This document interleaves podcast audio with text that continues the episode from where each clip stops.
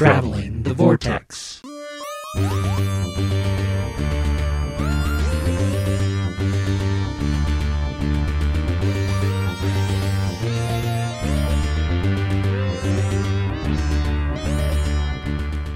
21st century is when everything changes, and Traveling the Vortex is ready with episode 420. I'm Keith. I'm Sean. I'm Glenn. How are you guys? Pretty good. I feel like I needed the Torchwood music in my yeah playing in the background while I did that. Did you guys have a good week? Not bad. Do anything fun? Um, we watched Bohemian Rhapsody. What'd you think? I liked it. It was good. It wasn't. I think I. I think it was a bit set up. My expectations were set a little higher than Mm. they should have been. So I didn't think it was the greatest film. It certainly was not Best Picture of the year. Um, but the music's great, and Well, what's yeah. his name? Uh, the actor. Rami Malek. Yeah, he did a great job. Um, but overall, it's and, and Sean said this the other day. Well, it's a biopic. Well, yeah, but a lot of times when you watch biopics, like one of the ones I go to is Walk the Line. I think that's such a great film, and it you get you get a really compassionate, emotional story. And I think there was one here. It just didn't tug as much as some of the past biopics that I've watched. So uh, that was pretty much it. I moved to Dayside this week, so I've been on the day schedule. Which is Enjoying your nice. evenings with your family? I am. Of course, now I'm over here with you guys. But Well, except for this evening. that's true. We got a couple movies in. We watched A Star Is Born. What do you think? I thought it was okay. It, It was a biopic. a fictional biopic. Uh, it, it's a tale of success and stardom through a lens of depression. It was very much a downer. I mean, For the third time. fourth. Is this the fourth remake? yeah, Yeah. And then we watched Molly's Game, I like that. which was pretty good. It, it had the. F- I couldn't quite put my finger on what it felt like. There, but there was a certain film style or film that it felt like that I couldn't quite figure out what it was. Ba- mainly due to the heavy, heavy narration throughout the entire film. But it's, it's got some great Sorkin uh, exchanges in it, and I think he did a good job in his first directing. How about you, Sean? We didn't really do much. We, we we did manage to sneak out and catch the last two um, of the Best Picture nominees before the Oscar broadcast. Uh, we got out and did a double feature and saw Green Book and Vice. Uh, and, and Green Book was phenomenal. It, it totally deserved the, the win for Best Film of the Year. It was funny and touching, and um, it was just a well made movie. It was really good. And I highly recommend that one. And then uh, Vice was just kind of there. It's not nearly as much fun as the trailers make it out to be. And um, they had a, they had a good story. I mean, I I- I believe that yes, this is probably exactly the way this went down. but they were they kind of pulled one of us. They were almost too clever with how they were telling the story, and it just got convoluted. The editing and everything they were they were being so snarky with how it was put together. It was like you you, you don't have to sell me on this, guys. You- You're you're already there. You're just you're overproducing this, and um, it just kind of lost focus after a bit. It was like, nah, all right. I enjoyed the Oscar ceremony. I did too. I thought they they for all of the ups and downs and will they won't they and they, they I thought they pulled it off. Yeah. All right. Well, should we move on to news? Yes, uh, we have some sad news. Writer Graeme Curry has passed away at the age of 54. Uh, Graeme wrote the 1988 story, the epic that is Happiness Patrol. Andrew Cartmel hopped on Twitter to pay tribute to him with a nice little quote saying, My dear friend, the wonderful writer Graeme Curry died yesterday after a serious illness. He has left a huge hole in the world. I miss him already. So that's that's unfortunate. We're uh, sending thoughts to his family. In some not so sad news, there's a new filming of Mission to the Unknown that's being mounted by students at UCLAN. So Peter Purves tweeted the other day, Mission to the Unknown, a complete remake by UCLAN students. The sets are built, the costumes made. The three-day multi-camera shoot began this morning, which was on February 20th. It's hoped the BBC will release it on DVD. This is serious, painstaking work. And from the reports on social media, Nick Briggs was involved in this also. Oh wow. I believe he was the voice of the Daleks. Yes. So, uh, hopefully, we can see Was that a stab in the dark? I, I have no Just a guess. I- Just a I- random- a just- complete random guess. I have no confirmation on that. But So hopefully, we'll get and, to and see nothing uh, to back it up for, Nothing to for it why up. you would think he would be the voice of the dogs. no, No. just just a guess. I'm excited to see it. I, Yeah. hope, I hope it gets released in some form so we can. at the very Uh, least online. UCLA in Yes. what campus is that? I do not know. Let me look it up. I went down that rabbit hole. Anything else in the news? University of Central Lancashire. Oh, okay. Lancashire. So Lancashire. that's not like UCLA In. Nevada branch or No. something. Nevada, Nevada campus or UCLA North. north. you know, you got to do the. They would be University or UCLA, but you know. Well, they have a UCLA SC in Southern California. so Oh, that's- yeah. That is part of. Actually, it should be UCL. It's UCL, lowercase a n. Oh, It's what it should LAN. be. Yeah, UC LAN. UC LAN. And the article I was reading had it in all caps. ah, okay. It makes much more sense. Yeah. now. Okay.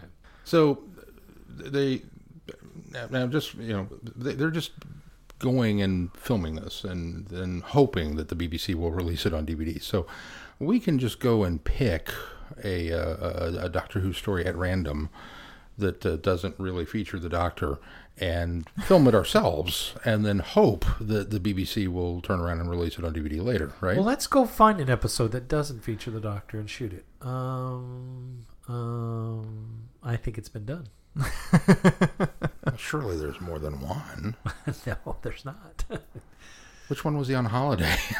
well, wait, you mean the Doctor or any of the cast of the main cast? No, that's the point. Is you you of all of Peter the Peter Purves is in this apparently. of all the stories you could do. oh no, Peter Purves just went on set. Yeah, he, just he went- was just there. there. Um, of all the stories you can do, Mission Unknown's the one you can do because number one, it doesn't exist anymore, and number two, it doesn't have any of the main characters, so you can recast the people that we aren't familiar with anyway. So One of the other original actors was there on set, Edward D'Souza, who uh, played Marc Cory. Ooh, neat. Yeah, and so there's a nice picture of original Marc Cory and, the new Mark new, Cory. new Marc Cory together. That's cool. yeah, So here's the thing about that. I, I'm ecstatic that it's a university that's doing it because even if this doesn't see, I mean, it's a great thing for Doctor Who. It's a great thing for fans. It's a great thing um, that they're doing this uh, to maybe give people a a chance to see this story. The neat thing about this, though, is even if it doesn't see the light of day and no one ever sees it, it at least it's something that these kids Oh, a yeah. have done themselves, and b it goes towards their learning of, of being filmmakers. And so I think that that's the the thing that I get tickled the most out of it is that it's it's filmmakers doing something that they love and something that I love. So, right. Hopefully it's some for some big final grade or something. Yeah. Big final project. cool. Well, should we move on to feedback? Let's move on to feedback. Our Okay. feedback. Getting this the order right so far. You keep Yeah. Good job. Our feedback comes from Jamie. Jamie writes, How you Vortexers? Hope you survived or are surviving the polar vortex that's hitting most of the United States. Puts a whole new meaning to the name Traveling the Vortex, doesn't it? I'm slowly catching up to the present. Uh, good stories for Dalek Cyberman. Uh, the honest trailers are spoilery. Big ones I was curious you'd seen were the classic and new Who trailers, and for Sean, the Star Trek Next Gen trailer. Uh, his uh, favorite Dalek stories without spoilers were Patient Zero and Lucie Miller to the Death. Yes, I do plan on having more Big Finish reviews. It'll just take a while. Uh, not much to talk about with episode 65. Your con experiences make for an enjoyable listen. As to the question of which incarnation of the Doctor would I most like to travel with, I'd have to say eight. Apart from the fact that he's one of my favorite Doctors, his incarnation just seems to have fun and enjoy exploring and adventuring around time and space. Did any of you watch WKRP? Your rattling of papers when announcing that Doctor Who is still not on reminds me a bit of Les Nessman. That's probably where I got that bit. Uh, moving on to episode 66, Dr. Phil defends the Sixth Doctor here, and I find myself agreeing with him. The audio's definitely helped his character. It'll be interesting when I get to his era in my watch through. I'm glad that his doctor got an official regeneration story through the Sixth Doctor The Last Adventure. Can't wait for you guys to review it. It definitely makes the regeneration scene in Time and the Rani a little more bearable. The Face of Evil. I enjoyed this one. The Jelly Baby scenes are a delight.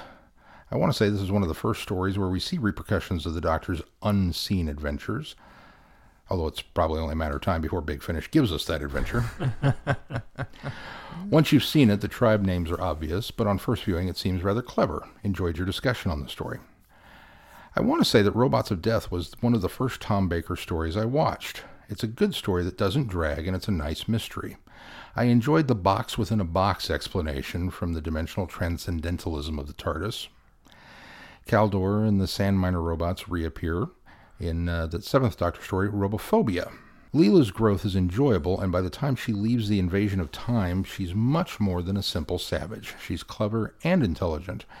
She grows even further in the Gallifrey audio stories. On to episode 67, featuring the Time Meddler and Sirens of Time. Time Meddler is just a great pseudo historical. Steven and Vicky shine. Even the Doctor does well. Personally, I like Vicky over Susan.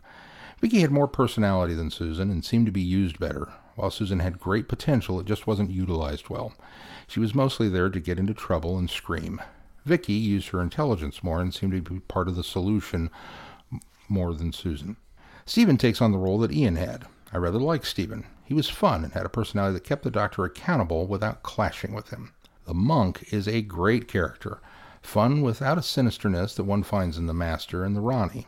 Peter Butterworth was great in the role, both in The Time Meddler and The Daleks Master Plan. Moving on to Sirens of Time. It's a decent story.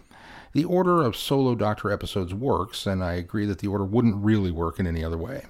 I think it was a bit too ambitious, but it works to get classic Who fans into Big Finish, especially at the time of release, as we now have plenty of good entry points. On to episode 68 and your Evelyn Smythe Companion Archive. Let me start by saying that Evelyn is one of my favorite Big Finish created companions, alongside Erimem, Charley, and Hex, and my favorite Sixth Doctor companion. It is with Evelyn that the Sixth Doctor's revival and renaissance began and took form. The Marian Conspiracy. Recently re listened to this one. Introduces Evelyn and takes her and the Doctor back to the 16th century and the reign of Queen Mary I. A decent story that's just a pure historical and very self contained. Introduces Evelyn to the audience, and you can't help but fall in love with the character. Very good, but even better ones to come. the Spectre of Lanyon Moor. This can be summed up in three words Six meets Brig. it's just a fun story. Mysterious going on at an archaeological dig in Cornwall. Seems like the Doctor Who draws itself to stories like this. The Inside Story, which covers the first 50 Big Finish releases, says that this story, along with Stones of Venice and The Holy Terror, were originally intended for Tom Baker. Hmm. It makes sense. It has a very early Tom Baker feel to it.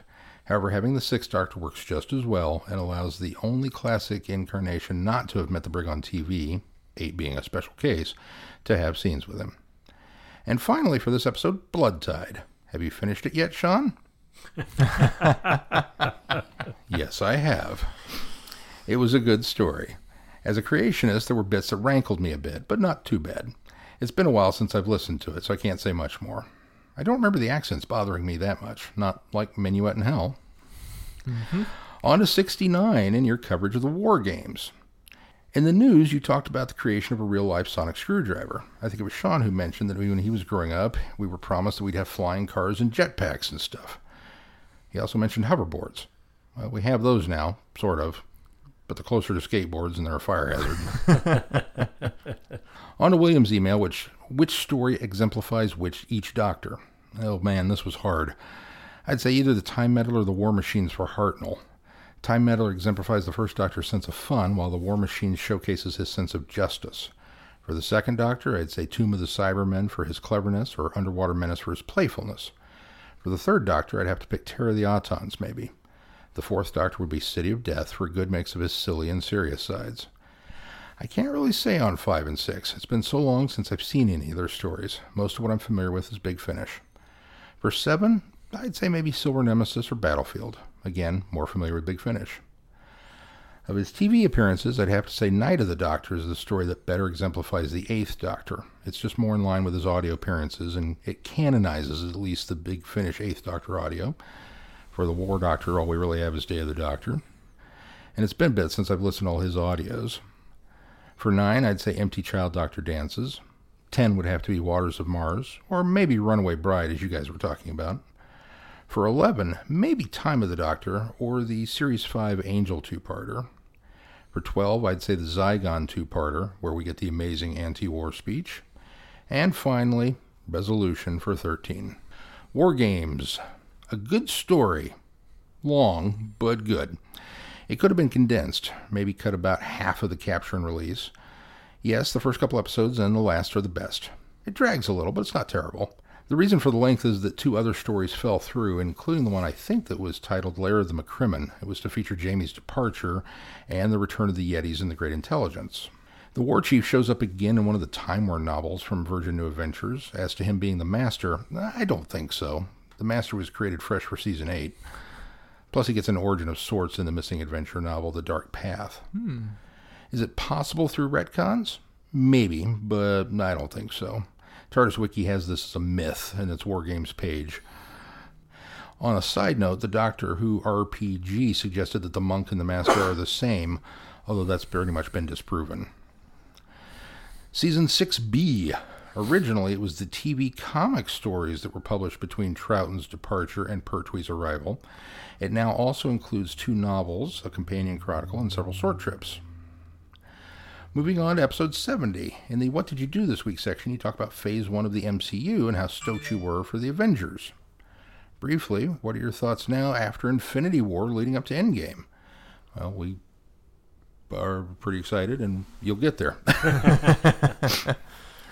on to the topics of this episode Arc of Infinity and Omega. Well, that Omega. worked out well, didn't it?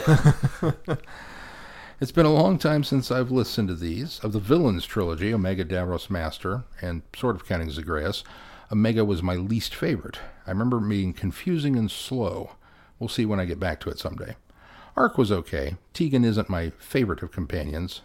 I remember Maxil and Omega turning into green slime. That's about it. So at least shorter this week.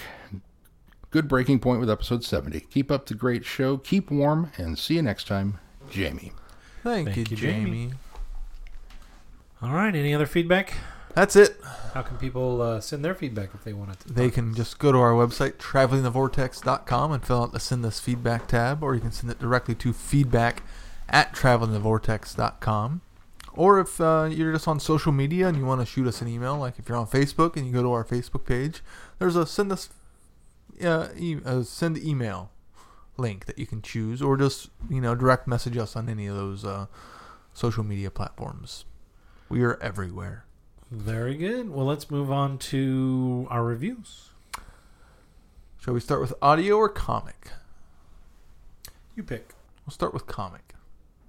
That's how I read them, or I did them. I read the comic first, then listened to the audio. So Although chronologically, audio happens first. yeah, oh yeah. So we'll do audio. Okay. I changed my mind. Fall to Earth. The Sky Puncher is the first private space flight, but Eph- Ephraim Salt's visionary project has gone horribly wrong. The ship is falling out of the sky, and there seems to be no way to stop it. Ianto Jones thought the flight would be sabotaged. The only problem is, he's on board. Bum, bum, bum. Eh, really? It's it's a terrific concept. It's very well executed for the first two thirds. It falls apart at the end. The idea of him being on this plane that's crashing and he's injured and he's not entirely sure what's happened. And he gets this call, which to me was a little too coincidental, although Well, yeah. it, it fixes that later on. But about the insurance, which I thought was very cool in the way that he's, you know, he's trying to explain to her. First of all, he can't get a hold of Jack. I don't know where Jack's at. and second of all, he's trying to to convince her of what's going on, and he ends up buying the insurance just to go through all the process because he knows that the call would be recorded, and uh, then going through. Uh, there were little things that I felt like were a bit of a stretch. One of the things is the fact that well, she's she knows how to do certain things on this plane because she uses a flight simulator program at home for fun. Eh, okay, I'll buy. I'll I'll take that. Um, his little, although it's very much in Torchwood's mo, his little thing device that he sends to her computer that gives her super Google, Super I thought was yeah. a bit eh. Um, but the whole idea of just having this conversation between two characters in an audio play, which you know they, we've done before, but in this format was really cool. Um, I think it starts to kind of go south when we start. Not even south. It's still. I, I didn't dislike this at all, uh, but it just. I found myself having to stretch believability of here we're going to connect it now that this happened to be Ephraim's building that that or not even just his building the call center that he owned and it it started going really weird and then I think the whole and maybe it has to do with the confusion of I'm not entirely sure why she became the target. I understand why the building was a target.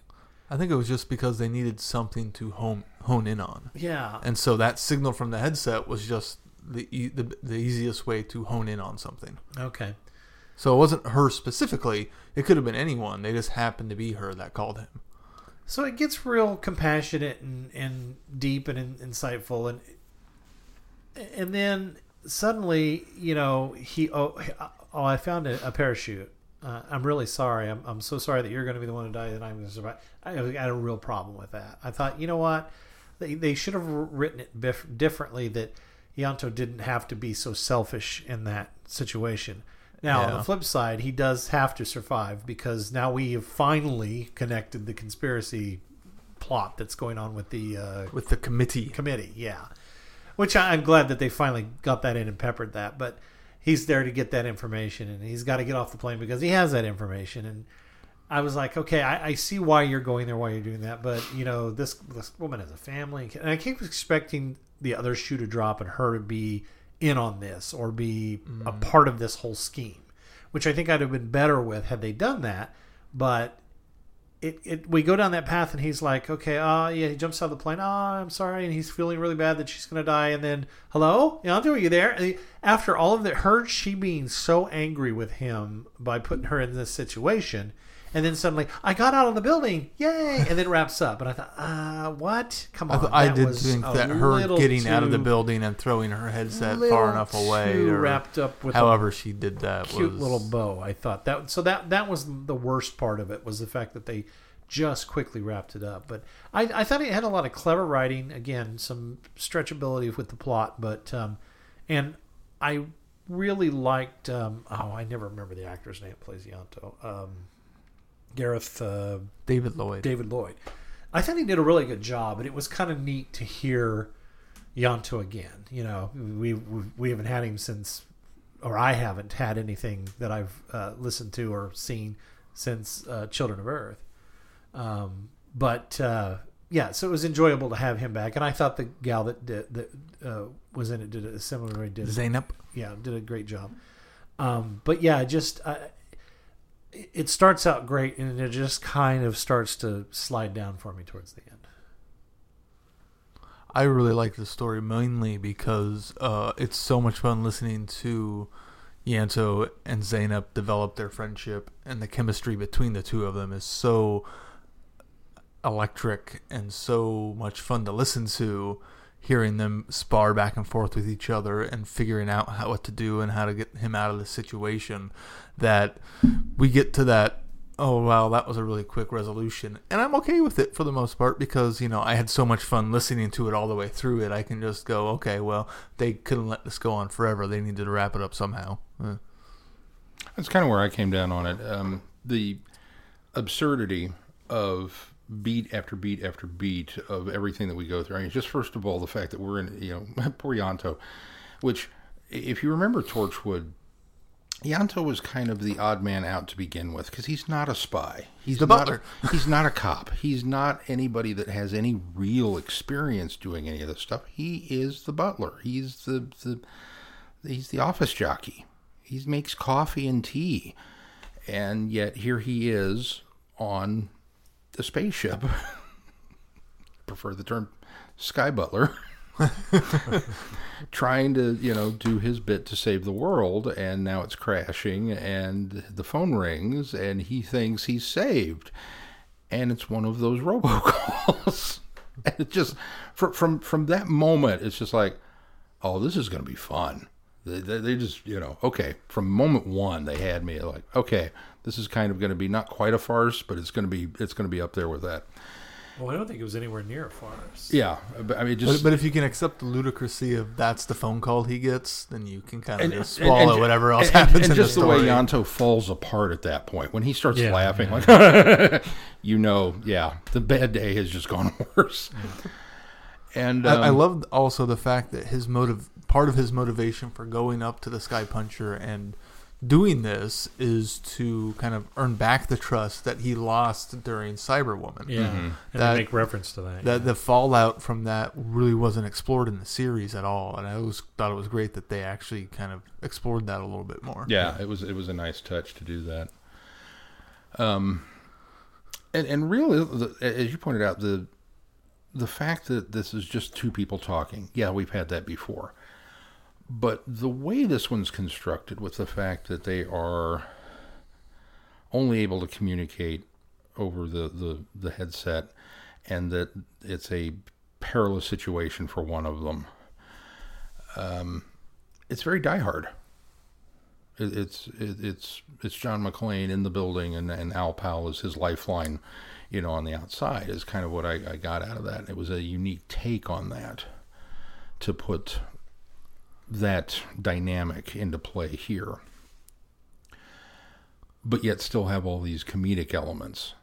And then as the comedy kept coming back into it, the flight simulator and the you have to buy something, otherwise they're going to disconnect the phone call automatically. Okay, yep, give me everything. I'll just- Here, would you like me to use the same card and file? Yep, yep, sure would. Let's, you know, Get me pet insurance for the pterodactyl. just I'm going to make you a very yeah. You're going to make bonus. Okay, so you know, we're having fun with that, and then we get back into the heaviness of it, and then there's a zombie on the plane. yeah, What? what, do you, what do you mean there's a zombie on? And it just it went it took that left turn. It was like there's, there's a zombie gas, and it just all of a sudden became this. Oh, where are you going now? And they didn't go there. They could have. Yeah, but they and I appreciated that. I appreciated this. Them, uh, James Goss, who wrote this, uh, I appreciated him taking us in that left turn direction. Okay, whoa, what's this? Why are these? Are all these people zombies? Is it?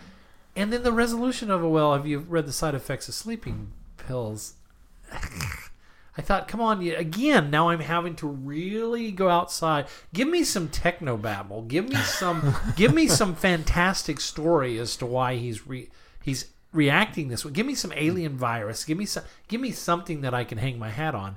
Not something as simple as well. It was a side effect of the sleeping pill that he or the sleeping drug that he that Ianto had inadvertently given to everybody. So And, and if it had been anybody else, I would agree with you. If it had been Gwen or Jack or or any anybody else, I'd have been like, yeah, I needed that. But the fact that it's Ianto and that he is the inexperienced one who's so out of his depth. Well, I- I'm, I'm okay with I- I'm- that I'm element. okay it's it. just the fact that just to blame the reaction on side effects of a sleeping pill. That was my problem. I, I, I thought it was fine that Ianto was the one that inadvertently poisoned everybody or, or no, just drugged fa- everybody. Just just the fact that not only did he drug them, but that because he's so inexperienced, his next leap of logic would be, "Oh God, zombies!" oh, sure, sure. You know, No, the, the- I- you know, it's like, dude, there's a rational again, explanation. I, I, I agree with that, but Yeah. the, the way he was reacting was too far. Not not the Zeynep was reacting was was way beyond what a sleeping pill side effect would be. That's my Yeah, point. yeah. I, I I have no problem that it was Ianto and that even Ian- Ianto would misidentify what was going on. It's the fact that you hear Zeynep reacting to it. And that's not the reaction you would expect from somebody that having an adverse. Yeah, it's definitely played up, pill, and because she even responds to it on the phone, what's going on? yeah. Um, So you know, it's it's played up to that extent where it's like, eh.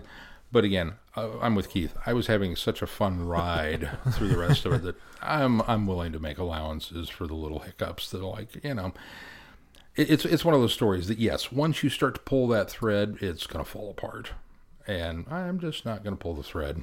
I'm willing to give it the benefit of the doubt and then not pull it because I just thought it was fun. I, I, I had a lot of fun with this one. Yeah, I was okay with it. It wasn't it wasn't a waste of time. It was only an hour long, which I think was nicely encapsulated. Um, and I enjoyed most of the ride. It just it, it, there were there were a couple hiccups and bumps, and then like I say, the ending I thought just wrapped up way too quick. Um, she was, I mean, granted, she was ecstatic that she was going to live, but she gave Ianto way too much leeway by calling him and saying, "Hey, everything's okay" through the headset and the thing. You know, it just after the way he had to treat her because of circumstance. I mean, he, he genuinely tried to convey to her that he was so sorry, and he did feel, and I, I believe that he felt bad for her, but she was so, uh, she was angry. She wasn't mad enough after she yeah, survived. exactly. that- It was, you know, it was almost like they were going to meet up for coffee later, and I, it was just like, no, that's that, that doesn't. work. Well, that's just he. He was ready. He's like, "Well, do you want to, you know, meet up her?" And you know, then she hangs up on him. Yeah. But no, that's not. Not not happening. And I think a lot of, like I said, a lot of my enjoyment came from her because she is such a was such a great character throughout the entire thing. From her skepticism to her fully believing and you know wanting Well, to know her more about humor, science too, stuff. Yeah, poking fun with, uh, at him about being James Bond. yeah. Are you a spy? Yes. Yes, I am. You're not really a spy. No, no, I'm not. All right. Well, should we move on to the comics? Station Zero, Torchwood, Earth's last line of defense against the extraterrestrial, extraterrestrial, and temporal threats that it faces. Led by the immortal former time agent and all-around charmer Captain Jack Harkness, the alien navigators have begun their plan to harvest the Earth, aided by their duplic- duplicitous Lady Karina and the roguish Captain John Hart. It's up to Jack and his team to stop them, and the answers of how to do so may lie in Captain Jack's past as a time agent.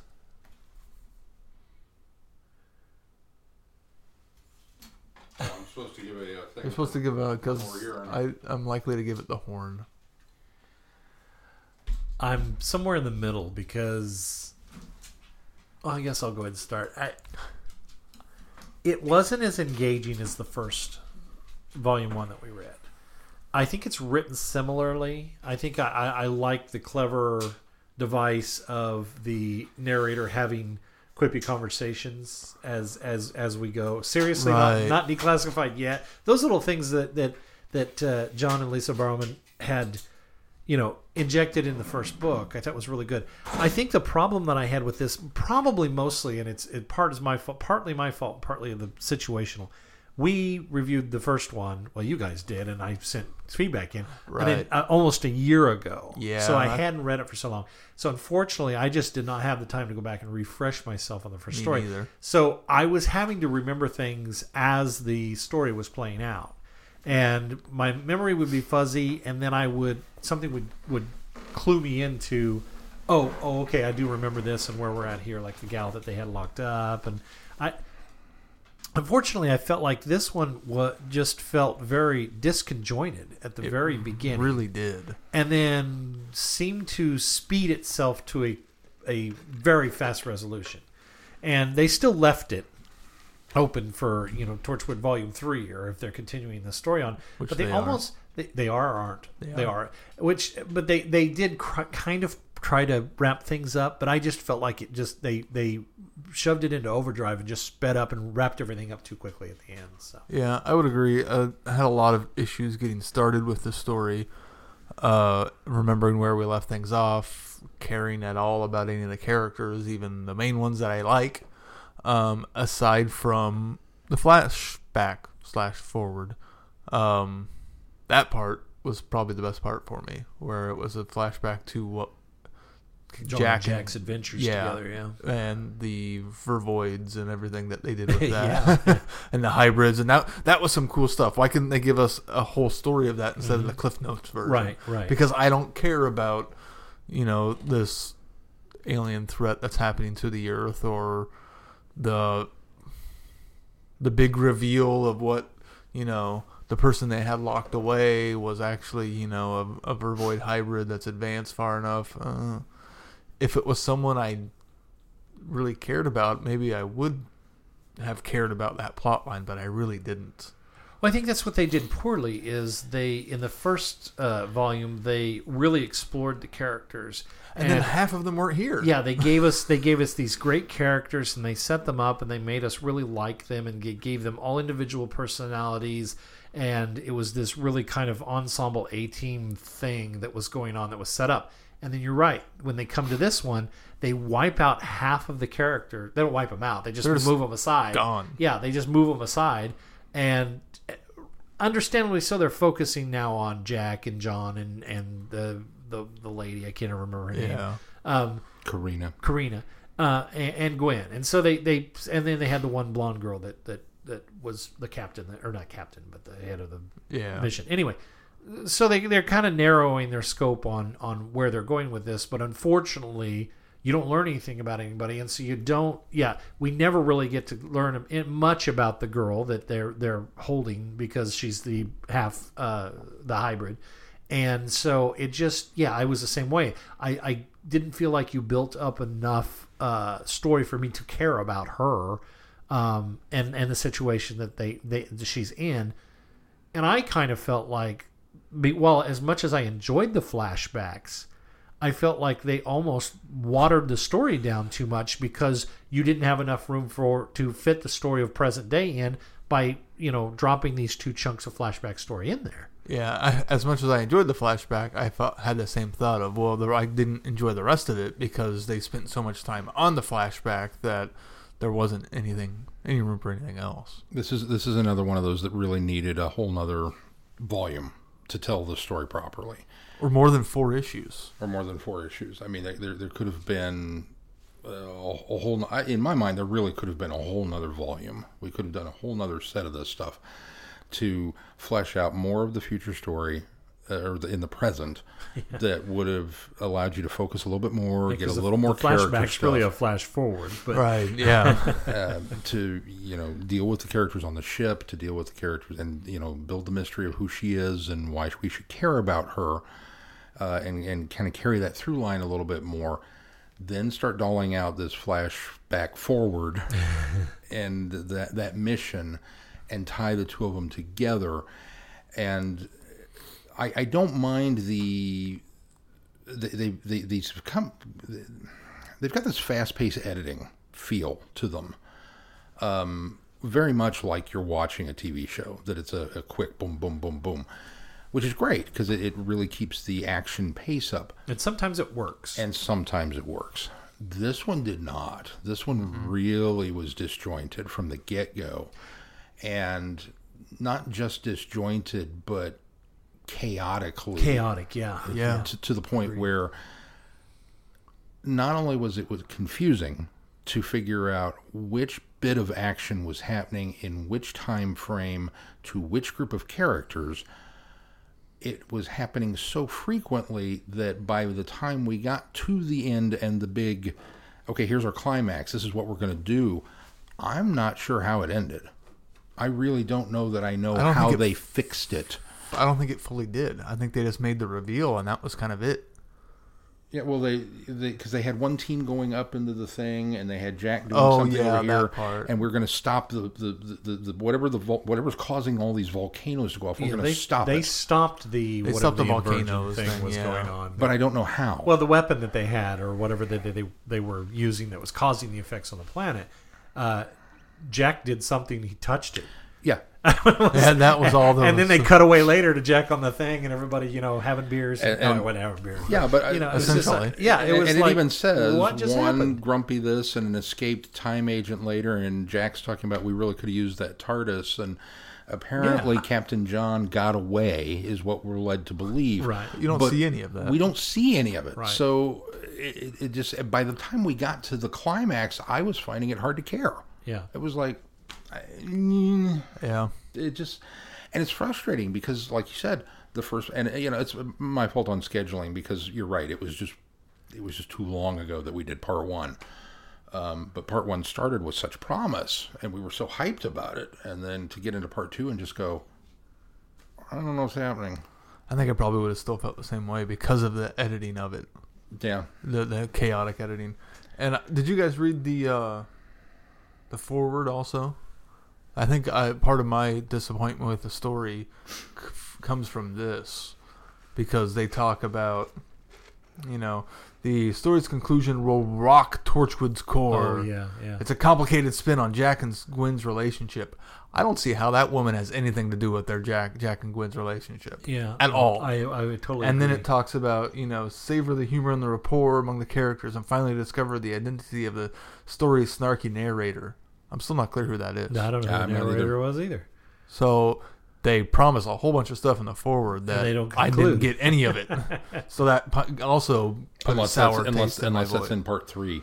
But that shouldn't be a part of this. Shouldn't be part of this one. but that in part three's, uh, you know, forward. Yeah, I felt the same thing because there's even a line in there when uh, I think Barrowman said something about because we've always felt Torchwood was a love story, Yeah. uh, but you know, and they kind of played it off like it was between Jack and Gwen, and I'm like, no, it isn't. But okay, I guess if you feel that way, and I didn't get any of that from this either. No. So I don't know. Jack and Gwen barely interacted throughout the entire time. So how the whole thing could put an interesting spin on their relationship, I have no idea.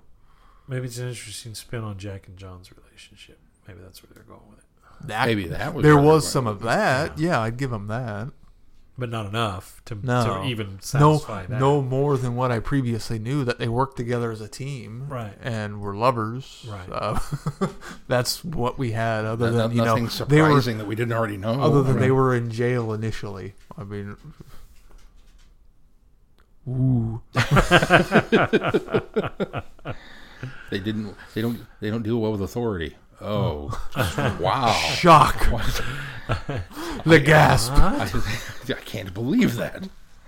That's, that's so surprising. Uh, I guess the one big real reveal was that the guy that uh, had sent them on the mission initially was part of the uh, um, the whole Uh, alien, alien thing. Yeah, Well, it wasn't even the guy that sent them. It was the the, the guy that didn't like them. right. the, the guy that was like the second guy. You know, the Oh. guy the guy's uh, minion. Uh, he ended up being in on it at the end. Yeah. Yeah, So, so, so, so so he's taking so- vengeance. Oh, let, let me get this straight. The uh, the uh, Inspector Clouseau's boss turned out to be the bad guy. wow! Didn't see that coming. yeah, I yeah. It, it, yeah. mm. Which you know, it's it's it's too bad putting these stories together for me for somebody that it just doesn't really get into Torchwood that much. It was as as excited as I was following the first pairing that we did of Torchwood and, and the comic. This time, it just I I, I just We're again back I, status quo well, now. yeah. I, I I don't even, and not to the fault of the audio because, like I said, there were a lot of good points in the audio, but yeah, it kind of slides back again. So maybe we, as much as it pains me, need to put some Torchwood on sooner so that maybe I can get a, back into that zone of hey, maybe they're doing Torchwood right again. So I will endeavor to get volume three on much quicker than, uh, is than it a year uh, out. is it out? oh yeah, Is it? I I don't so. think it is out yet. is it not? I thought it was. Let me check the release dates. If nothing else, we could do two audios. Oh yeah, it, it came out. Yeah, okay. there was definitely some audio out, and I I guess my fun of Fall to Earth. I don't know if if, any, if I enjoy listening to any of the other ones as much that I've at least that I've listened to so far. I'm glad you guys liked it a lot because I mean, like I say, it wasn't it wasn't bad. I I had fun listening to it, but there it still is not without its issues. And I, I think my only complaint so far with the Torchwood audios, and this is not just because we've only listened to two, is I, I get the idea that they're trying to unveil a mystery of the co- committee. I just don't have. I've listened to a lot more Torchwood going forward, and I still don't really have a good concept of what the committee is or what they are supposedly doing to the world. Well, it's, it's So it's of, kind of I I'm I think I just need to get further until they reveal that, but they're jumping around so much trying to dole out little bits of information that it's still not clear enough from, from, where I from am. From what you're saying, it makes me fear for what they did with X Files, where they had the what was it, the conglomerate or whatever, the the, the group of guys that were the, the the mysterious guys that they dragged out, and they dragged out, and they dragged out, and they gave us they kind of piecemealed the information of what was coming, but it never was enough to really kind of keep you really understand the the the just keep them in the dark so that the, the gravity of the situation is always there. And then when they kind of revealed the thing, they had they had waited too long, so it kind of once they did the grand reveal, it was like, eh, okay, yeah, they there's some bad guys. It's just you know, and so that's what I'm afraid they're going to do with Torchwood is they're going to have this um, committee be some this you know nefarious thing, and and they're going to build it up, and then it's going to kind of deflate once they reveal what's going on. From what I've seen, it just takes a really long time to get to that point. Like it takes to the Gods Among Us box sets that they finally did that were post Miracle Day is when they finally tie it all together. So there's just a lot to get to.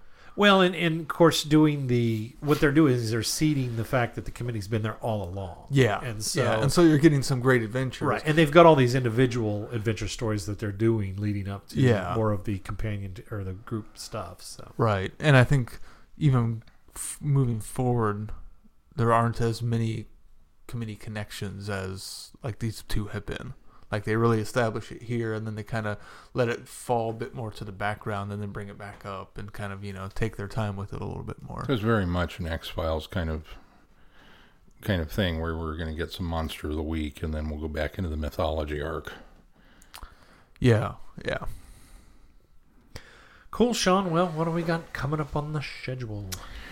Well, coming up on the schedule. I don't know what's coming up on the schedule. What do we have? Well, next week we're Schedule. listening to uh, uh, Big Finish one fifteen Yes. forty five Yes. for TTV four. uh, 421. Don't, the, don't the- go down that one again. The story is actually called 45, and it uh, stars the Seventh Doctor, Ace, and Hex, or features. I don't know if it stars them. It features the Seventh Doctor, Ace, and Hex. And just to, I don't know if you're there yet. Um, be prepared for. Well, maybe I shouldn't tell him. Maybe we should let him find out on his own too. It's an anthology piece. So Oh. yeah, so your audio we- CD is not screwed up when you get to into the first anthology and go, what happened to the rest of the What happened to the rest of the stuff? We're getting four stories in one. Yes. Cool. Uh, the following week, uh, Doctor Who and the uh, Krikkitmen by Douglas Adams and James Goss. And I am thoroughly enjoying this book. And then uh, the following week, back to the Seventh Doctor and Ace and Hex with uh, Big Finish number 120, The Magic Mousetrap. And then we're going to get a discussion topic in, one of the ones I've been looking forward to for a very long time. We're going to talk about the evolution of the console room. Ooh. You've changed the desktop. Yes. Desktop theme. That also happens to be uh, Planet Comic Con weekend um, that uh, I will be tied up with, so I'll give you some highlights of that uh, if there's any. if there are any highlights. I, I may just be locked in a basement for most of it, so I'm, I'm not sure what'll happen. But Well, don't forget you can support this podcast by becoming a patron of the podcast. Just go to our website and click on that little button to become a patron and support us on Patreon.